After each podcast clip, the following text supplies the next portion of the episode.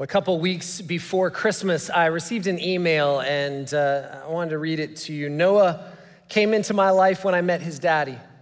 Noah was two years old at the time. He had been born addicted to heroin and had already lived a life full of struggle in that time while living with his mother. I took him in to live with me, and we focused on love, health, education, and family.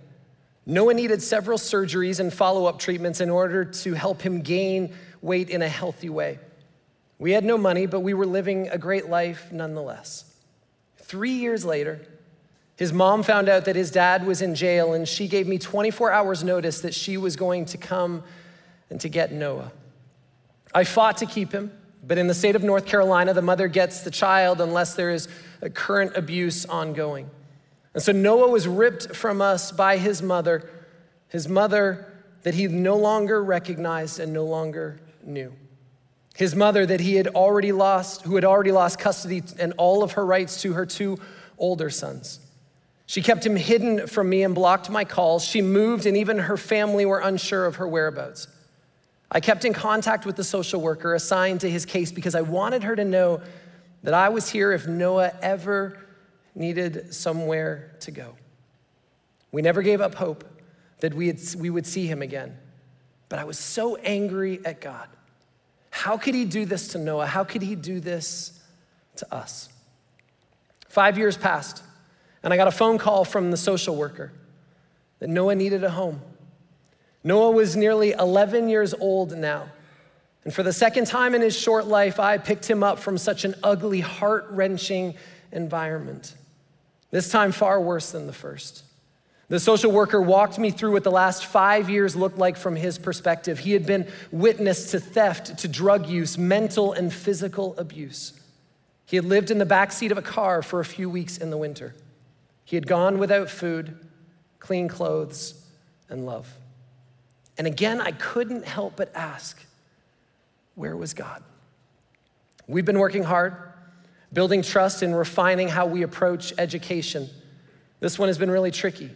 School is hard for him. And when I found out school would be closing and that classwork would be done from home, I immediately started to panic. How could I teach him, especially from work? And once again, I asked the question where was God? So I think we've all asked that question at different times in our lives, haven't we? Where is God when things don't go the way that I want them to go, the way that I hoped that they would go? Where's God when the marriage that I dreamed of isn't the marriage that I dreamed of? Where's God when my kids make decisions that, that it's not how we raise them? When friendships hurt more than they help? When my dream job turns into a nightmare? When my financial stresses seem insurmountable? So I, I feel very confident saying that, that that question was probably asked more in the year 2020 than probably any time in the last 50 years. But Jesus told us not only where God is, but how, how God works. In Matthew chapter 16, Jesus asked his disciples, his closest followers, he asked them two questions. The first question he asked is, is Who do people say that I am? And then he got more direct with them and he said, Who do you say that I am? This was Jesus' version of where is God? And he wanted to see how his disciples, how his followers would respond. And, and Peter, who was kind of the leader of that group, he responded this way in Matthew chapter 16. He said, You are the Messiah, the Son of the living God. And Jesus replied, You are blessed, Simon, son of John, because my Father in heaven has revealed this to you. You did not learn this from any human being. And now I say to you that you are Peter, which means rock. And upon this rock I will build my church, and all the powers of hell will not conquer it. And I will give you the keys of the kingdom of heaven. That what, for what, whatever you forbid on earth will be forbidden in heaven, and whatever you permit on earth will be permitted in heaven. See, Jesus packed a lot into just those few verses. But it always starts with us answering the question who is Jesus? I mean, do we really believe that he is God, that he is our Savior, or, or not?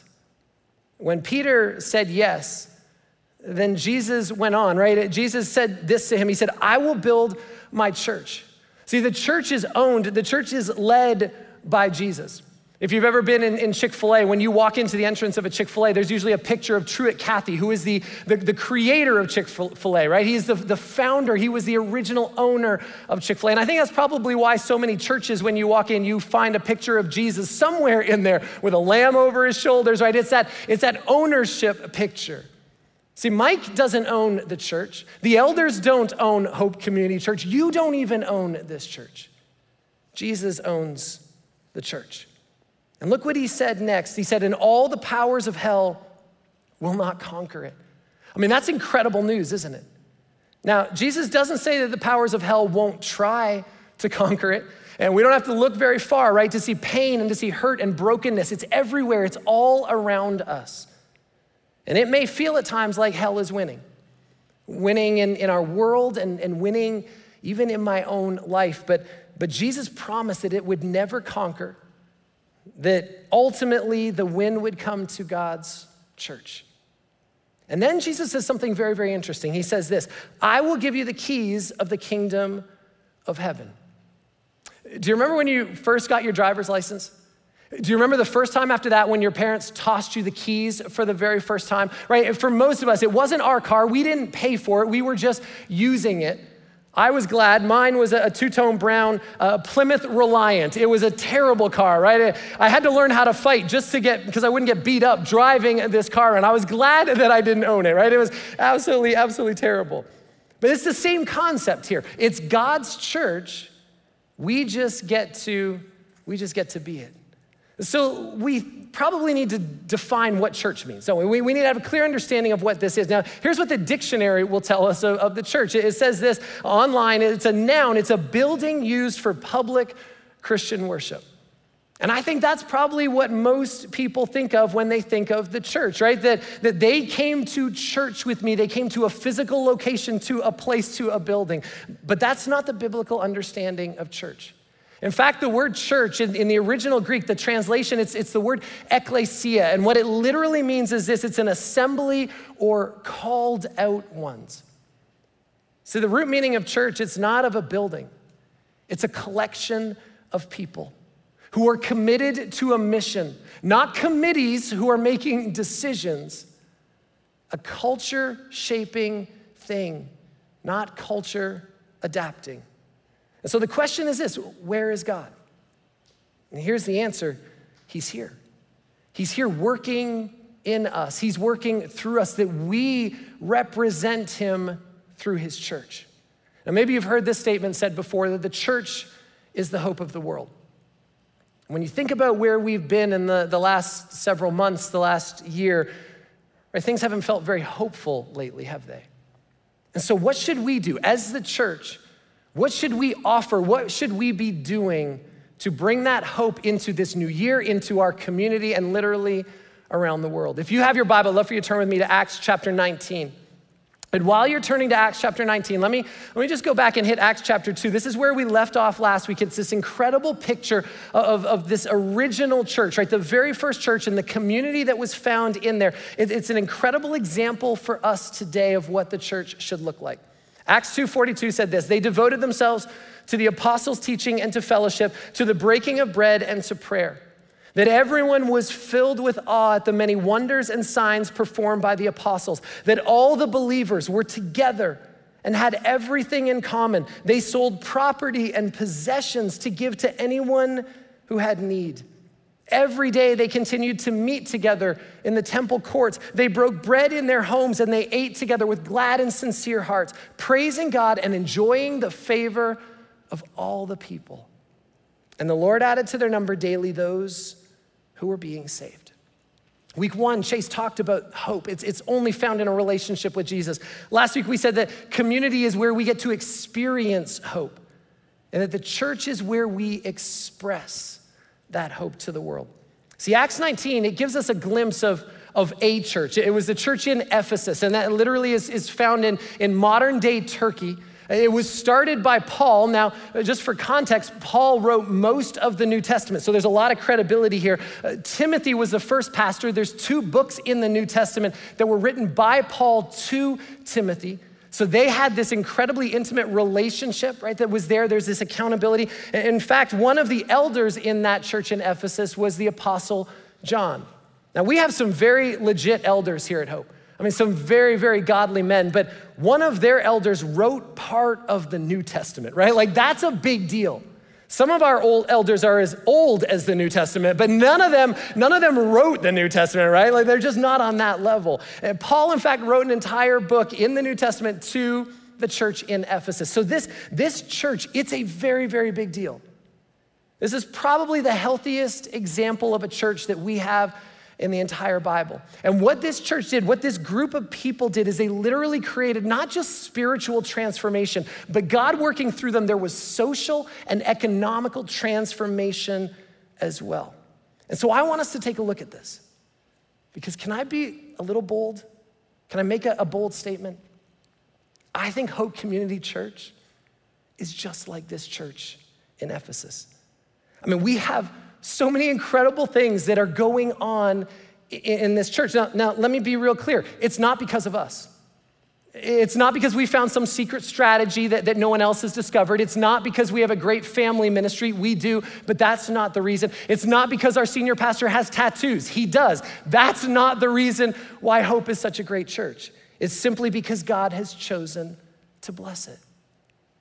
Now, let me say one more thing before we take a look at this church. God is more concerned with who we are, with our hearts, than He is what we do, with our actions. And, and I want you just to hold on to that for a little. We're going to come back to that in a few minutes. But let's take a look at this church. This church that I, I think looks a lot like hope. And it's a, an example, a model of what we should continue to be striving towards. Now, let me just say if you're here and, and you would say, Donnie, I, I don't think I'm a Christian. I mean, I'm, I'm kind of just kicking the tires of this whole Jesus thing. I've never said yes to Jesus. I've got a lot of questions still. I'm a little skeptical. I'm not really sure about this whole Jesus church thing. Let me just say this the first two things that we're about to talk about, they apply to you as well. But after that, right, the, you can kind of stop paying attention to the, the rest of, of the list. In, fact, I'm going to give you permission to just go ahead and judge us, because I know you already are judging us, right? So I, I want you to judge us, though, based on the right things. We're to show you some things here that if we're not doing these things, that's our bad. And in fact, let, let me make this promise that, that we promise to do a better job of living out this model of church. But, but if that is you, and just in case you decide to say yes to Jesus, maybe even today, I want you to get a sneak peek at what it's gonna look like, right? Of what the church looks like, of what your life would look like of what comes next when you say yes to Jesus. Now, if you're a Christian, you're in here and you would say, I am a follower of Jesus. I'm watching online. I'm a follower of Jesus. I, am all in. Two things for us as well. This isn't for someone else to do, right? This isn't something that we get to just leave to the paid professionals and we don't get to hide behind the excuse of, that's not my spiritual gift, right? It might not be, which just means it's gonna be a little bit harder for you. Maybe you should start praying that God would give you that gift as well. We all need to be a part of this. Here's the second thing we get to do this, right? This is not punishment, this is actually purpose for us. Making money is your job, that's not your calling. Being the church in our community, I mean, this is what God saved us to be. This is what He is calling us to do. So here we go. Seven signs of, of, a, healthy, of a healthy church. Acts 19, beginning of verse 8. Paul entered the synagogue and he spoke boldly there for three months, arguing persuasively about the kingdom of heaven. The, the first mark of a, of a healthy church is this is bold teaching. Now, people ask us all the time, what's your stance on fill in the blank, right? Like, uh, what is it that you believe? What's your stance on, on this topic? And our answer is always the same. We teach the Bible, not our opinions. Now, if you've hung around Hope for any amount of time, you've probably heard Mike say something like this If I were writing the Bible, I wouldn't have put that in there, right? Because that's hard. That's gonna be really difficult to do. I'm not super comfortable with that. But here's the reality our opinions don't matter. And so we don't share those things with you. We're not here to show you how smart we are, which is good, because we're not that smart. Chase is. Chase is very smart, but the rest of us, not, we're not that smart. And, and so we're not here to do that. In fact, here's what my job is. When I'm standing up here, my job, it's not to be funny. Some of you are like, good, because you're not, right? And that, that's okay. It's not for you to like me. I would love that, but that's not my job either. My job is this. In fact, it's two things. One is to point you to Jesus to help you recognize that the gospel is a part of everything in your life, every decision, every minute of every single day, that the gospel has something to impact and change and shape and mold you by that. Here's the second thing it's to help make God's word come alive, to show you why it matters, to make it understandable so that you recognize that you want to read this book for yourself. See, we believe that the Bible is the inerrant Word of God, that the Bible is perfect, there are no mistakes in it, that God oversaw everything that was written in it, that it is just as relevant today as the day that it was written, that it is a life changing. And so this is why we do weekend services the way that we the way that we do them. Because we expect people to show up here every single weekend that, that don't believe in God that are coming with struggles, that are coming with issues, that are coming with questions. And our job, our privilege is that we get to point them to the hope that is found in Jesus and give them a chance to respond to that hope. And we do that in every environment. From the youngest children to the oldest adult, that's our goal is to provide this bold teaching. See, you may walk away and you may say, I don't know that I believe all that. That's okay. What we really hope, though, is that you will come back next week. You'll say, I'll give that another try. In fact, I'm going to bring a friend with me to, to check this out and to hear it as well. Bold teaching was a big part of that first church in Ephesus. And it is a big part of what it means to be here at Hope Community Church as well. Verse 9. But some of them became obstinate. They refused to believe and publicly maligned the way. That was kind of the term for that, that early church. And so Paul left them. And he took the disciples with them and had discussions daily in the lecture hall of Tyrannus. Here's the second thing. The second mark of a healthy church is this is that we choose to follow Jesus. All of us. Every single one of us has to make that decision. We have to make a choice about who Jesus is. Do I believe that he is God? Do I believe that he is my savior?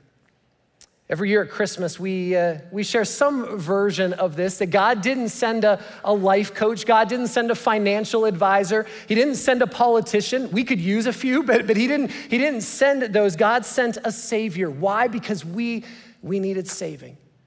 If you could save yourself, you would have saved yourself already, right? But, but we can't save ourselves. Some of us tried to save marriages that were hurting and broken, and it didn't work. Some of us tried to save kids and, and keep them from making decisions that were gonna blow up their lives. Some of us have tried to save relationships, but they were too hurt. They were too far gone. We've tried to fix finances. We've tried to stop things in our lives, habits that we've been holding on to for a long time. If we could fix ourselves, we would have done it a long time ago. So this is your choice. It's a choice that only you can make. No one can make this choice for you. See, you have the option to be, as we just read in this passage, be obstinate and refuse to believe, or you can choose to become a disciple, a follower of Jesus. But understand this there's no middle ground. You're either all in with Jesus or you're all out. You can't have a foot in both worlds, right? Because that's all out. You have to make a decision about who you believe Jesus is non Christians, right? You're here, you're, you're, you're kicking the tires, you're just listening, you're done. That's it. That, that's your list. Two things. You come and hear what God has said to you, right? What, what God is saying to you for your life through His Word. And then you choose whether you are going to trust, whether you are going to follow Jesus with your life. Those are the two things for you. But if you're a Christian, we're just getting started. So let's keep going with this list. Verse 10 this went on for two years, so that all of the Jews and Greeks who lived in the province of Asia heard the word of the Lord. Here's the third mark of a healthy church it's persistently sharing the gospel. See, our job is to be so excited about who Jesus is and what he has done for us that we can't help but to talk about it to everyone that we come in contact with. I love what Paul said in 1 Corinthians 9. Listen to this. Even though I am free of all of the demands and expectations of everyone, I have voluntarily become a servant to any and to all in order to reach a wide range of people religious, non religious, meticulous moralists, loose living immoralists, the defeated, the demoralized, whoever it is. And I didn't take on their way of life. I kept my bearings in Christ, but I entered their world and tried to experience things from their point of view. I've become just about every sort of servant there is in my attempts to lead those that I meet into a God saved life. I did all this because of the message, because of the gospel. I didn't want to just talk about it, I wanted to be in on it. Let me ask you a question Does that describe you? I mean, can you say that? I don't want to just talk about Jesus. I want to be all in with this. I want to do whatever it takes without living in a way that dishonors Jesus, right? To help lead as many people as I can into a God saved life. If you're not persistently sharing, inviting people into the hope that's found in Jesus, maybe even to hope the, the church, right? If you're not doing those things, you're missing out on a big part of who we are. But even more so, you're missing out on what God created and called us to do. Verse 17 When this became known to the Jews and to the Greeks living in Ephesus, let me, let me stop there for just a second, because here's the fourth one it's biblical unity. And we know there's a lot of division that's happening in our nation right now. The division between the Jews and, and the Greeks in, in the first century, I, I can tell you that it was at least as bad the reality is, it was probably even worse than what we're experiencing here in our country. Uh, but the gospel of Jesus was tearing down the walls of division and was bringing people from opposite sides, racially and, and politically, back together. See, what we know to be true is that culture is always going to work to divide people. But the church always needs to be at work through the gospel to unite people both back to God and then back into relationships with each other. And that's why over 50 years ago, those powerful words from Dr. King still ring true in our ears that I have a dream. Because I believe that is the same dream that God has. The same desire that He has is for us to be united together. See, our mission here at Hope is to love people where they are.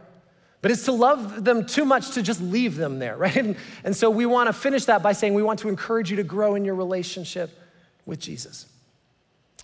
I don't know if you've ever been to Costco. I'm sure most of you have been to Costco. You, you can't shop at Costco unless you have a membership, right? I love Costco. I actually worked at Costco in college, one of the best jobs uh, that I ever had. But you can't shop at Costco unless you have a membership to Costco. But the church, there's no membership requirement for you to be a follower of Jesus. Everyone is welcome. All people are allowed to come here. You come as you are and you love people where they are. Why? Because that's how Jesus responded to us. Look at the rest of verse 17. They were all seized with fear, and the name of the Lord Jesus was held in high honor. Here's the fifth mark of a, of a healthy church it's spirit filled worship. It says that they were seized with fear. See, because of Jesus, we should have this growing awe of who God is. That because of Jesus, we should never get complacent, we should never get lazy, we should never be bored. But every day we should be filled with an awe at how amazing our God is. And, and as a result of that, the response to that is simply that, that we express we express our thankfulness to God. Look at the rest of that verse. It says, The name of the Lord Jesus was held in high honor. See, this is how we show that gratitude. In the Bible, it's, it's called worship. I mean, worship is more than just a great band. And we have the best of the best, don't we? I mean, I would put our bands up. It's not a competition because we always win, right? I would put our bands up against any band, any church, anywhere. In fact, I would put our bands up against most of the music you listen to on the radio. We have incredible bands here, but it's more than that. It's more than just three songs and a video and a prayer. Worship is living every single day in a way that shows and tells God how great He is and how grateful we are for him. Verse 18 Many of those who believed now came and openly confessed what they had done. And a number who had practiced sorcery brought their scrolls together and, and, and burned them publicly. And when they calculated the value of the scrolls, the total came to 50,000 drachmas. That, that's several million dollars worth of things, right? Uh, life change was beginning to happen in such a way. Jesus was so valuable, important to them that they recognized all of this other stuff in our lives, several million dollars worth of stuff needs to go out of our. Jesus is in, and this, this is out. Here's the, the sixth thing it's life change. Life change. See, saved doesn't mean fixed. There's a word, a theological word, and it's, it's called sanctification. And what that word means is this is that one day we will be perfect. One day we will stand in God's presence, right? Uh, we will be with him and we'll have perfect bodies and there will be no more sin and no more sadness. It is going to be a perfect thing, but that's not here and that is not yet. And so in place of that, what God has done is He's given us His Spirit to take residency inside of our lives and to make us more and more like Jesus every single day. We need to be growing in that, starting things that make us more like Jesus and stopping things that keep us from being like Him. Change should be happening on a regular basis in our lives. In fact, the church should be a place where life change is happening on the daily, right? It's one of the things I love about Hope. Every single week, when we show a video of a way in which you have contributed to making a difference in the lives of others, or it's literally stories of people whose lives have been changed by Jesus. See, if that stops, then we have problems as a church. But what it also means is this is that the, these places, right? Even if you're watching online, the, the physical locations, they should be filled with people with needs. That literally you're sitting right now beside people who are broken, people who are sick, maybe even demon possessed. Some of you are like, yeah, see, I thought that guy had a little demon in him, right? Like I was, I was pretty sure. Don't point if you think someone's got a demon in them, right? Like you, you don't point at that. But here's the truth whatever you're dealing with, Wherever it is that you have been in your life, we are so glad you are here. You are welcome here. This is not a place for the all togethers. And that starts with our staff. This is a place for the people that say, I need hope in my life, that I need change in my life. See, I believe God's greatest desire for us is for us to find freedom, that we're free from our sin. That's called forgiveness. We're free to enjoy God. That's called worship. We're free to enjoy relationships with each other. That's called fellowship. That we're free to enjoy the best parts of this, of this world. And there is something powerful that happens when the church gets this. Look at verse 20. In this way, the word of the Lord spread widely and grew in power. And after all this had happened, Paul decided to go to Jerusalem, passing through Macedonia and Achaia. And after I have been there, he said, I must visit Rome also. He sent two of his helpers, Timothy and Erastus, to Macedonia while he stayed in the province of Asia a little longer. And about that time, there arose a great disturbance in the way. Now, you may look at this and say, this is really a result of the other six being true. I, I it could be. I, I think it may also just be its own part of this. The seventh mark of a healthy church is this the church created a disturbance. This past year, we gave out more food than we have ever given out in the history of hope. Wake County Public Schools reached out to us. They reached out for food for students and for families that were in need. Even though they weren't going to be in classes, the needs were still there. And they reached out to us to, to ask if we could help with that.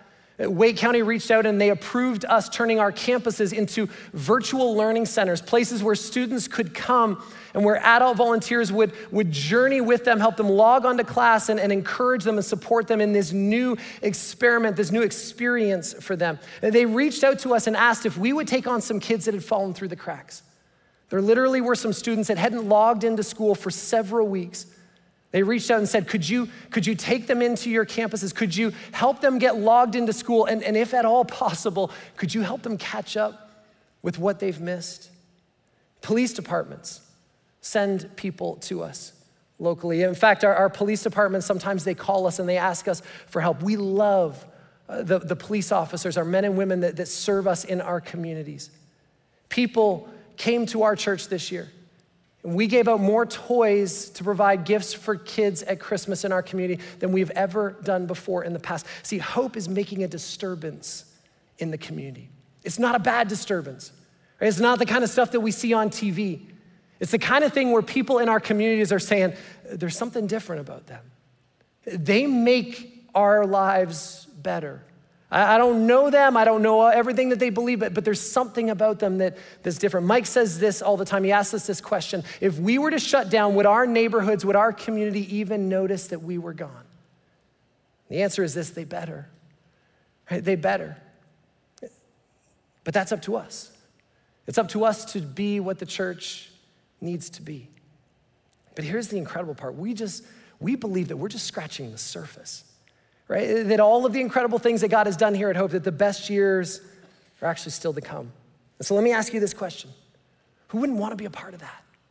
Right? Who, who wouldn't want to be a part of, of what it is that God is doing and, and how He's moving in this way? See, we do a lot of stuff here at Hope, and we're going to continue to do a lot of stuff. But there's something that we need to watch out for. There's a, a motive that if this motive is missing, in, in our lives and in our church, then the rest of it doesn't matter. Here's what Jesus had to say to this amazing church in Ephesus. Look at this in Revelation chapter 2. He said, I know your deeds your hard work and your perseverance. I know that you cannot tolerate wicked people, that you have tested those who claim to be apostles but are not, and you have found them false. You have persevered and have endured hardships for my name and have not grown weary, right? We read this and we go, that sounds good so far, right? Uh, that's the kind of people we want to be. That's the kind of church that we want to be. But there was a problem. Look at what Jesus said in verse 4. He said, Yet I hold this against you. You've forsaken the love that you had at first. Consider how far you've fallen. Repent and do the things that you did at first. If you do not repent, I will come to you and remove your lampstand, your blessing from this place. Jesus says, You're doing all the things that a church should be doing. But there's a problem. You lost your first love. Do you remember back in spring, Mike did a series on the Ten Commandments? Do you remember the very first commandment? God said, You need to love me, right? There's no other God. Nothing else comes before me. Jesus said it this way We love God with all of our heart, with all of our soul, with all of our mind, and with all of our strength. And so, with that, let me give you two simple applications. And, and please understand this the order of these absolutely matters. Here's the first we love Jesus. See, we need to do. But before we do, we can't forget the who. We can't forget who Jesus is. We can't forget what he has done for us. And we have to focus on that before we focus on what God is going to do through us as a result. See, being a church that does a bunch of stuff in our community and a bunch of stuff in our world is great. But if we don't love Jesus and if we stop following Jesus in the middle of that, it makes us no different than any other humanitarian or, or, or philanthropical organization. On our own, we can do a lot of, of really cool stuff. We have some very smart people here, some incredibly talented people here. But if we do it on our own, we are going to miss out on so much of what God wants to do in our lives and in our communities. See, when Jesus is at the center, we're just scratching the surface of what it is that God wants to do through his church.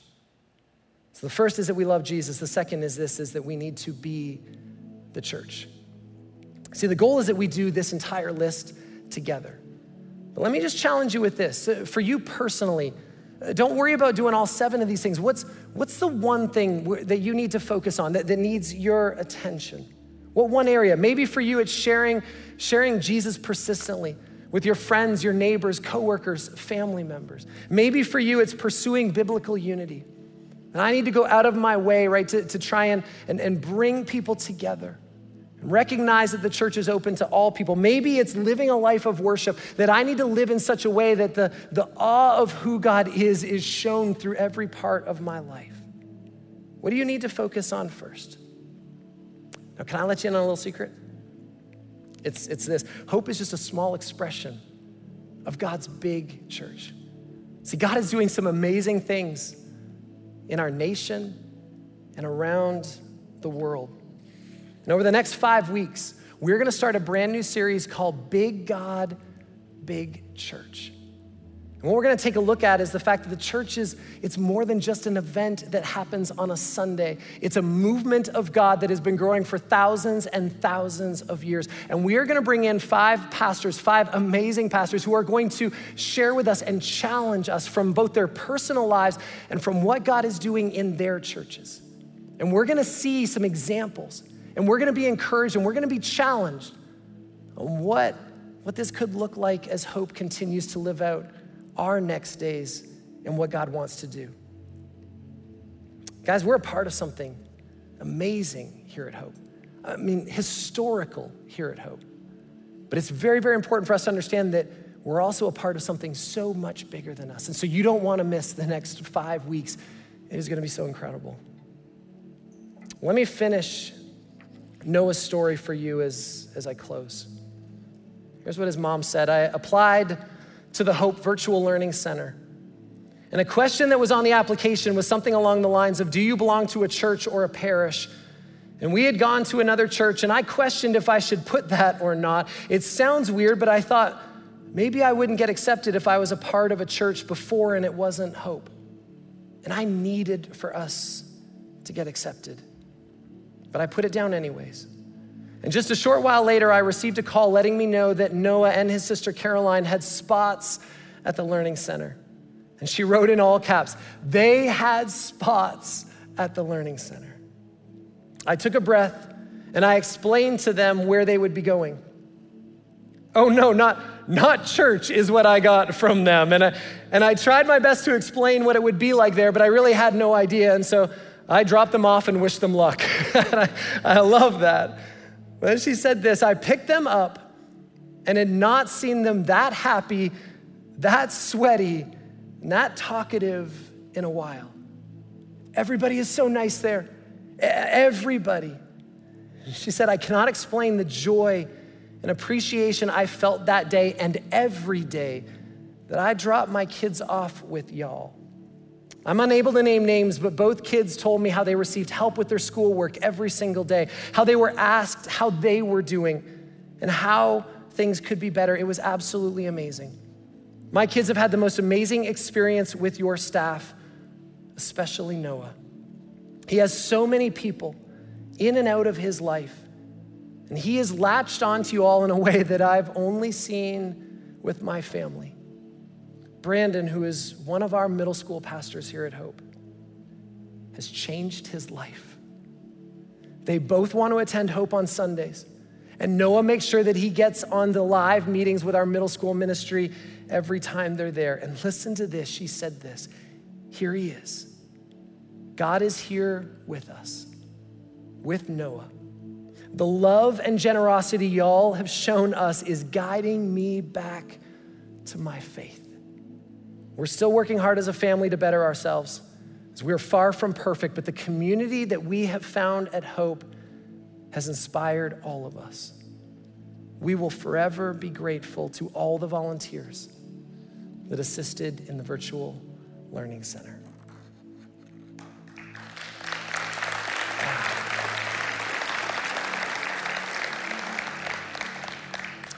Guys, God's plan from the very beginning was that the church would be the hope of the world. Community is where we experience that hope. The church is where we express it.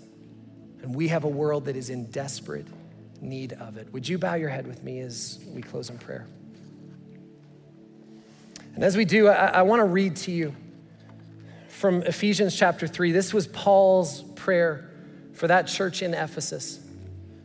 He prayed this I pray that from his glorious, unlimited resources, he will empower you with inner strength through his spirit. Then Christ will make his home in your hearts as you trust him.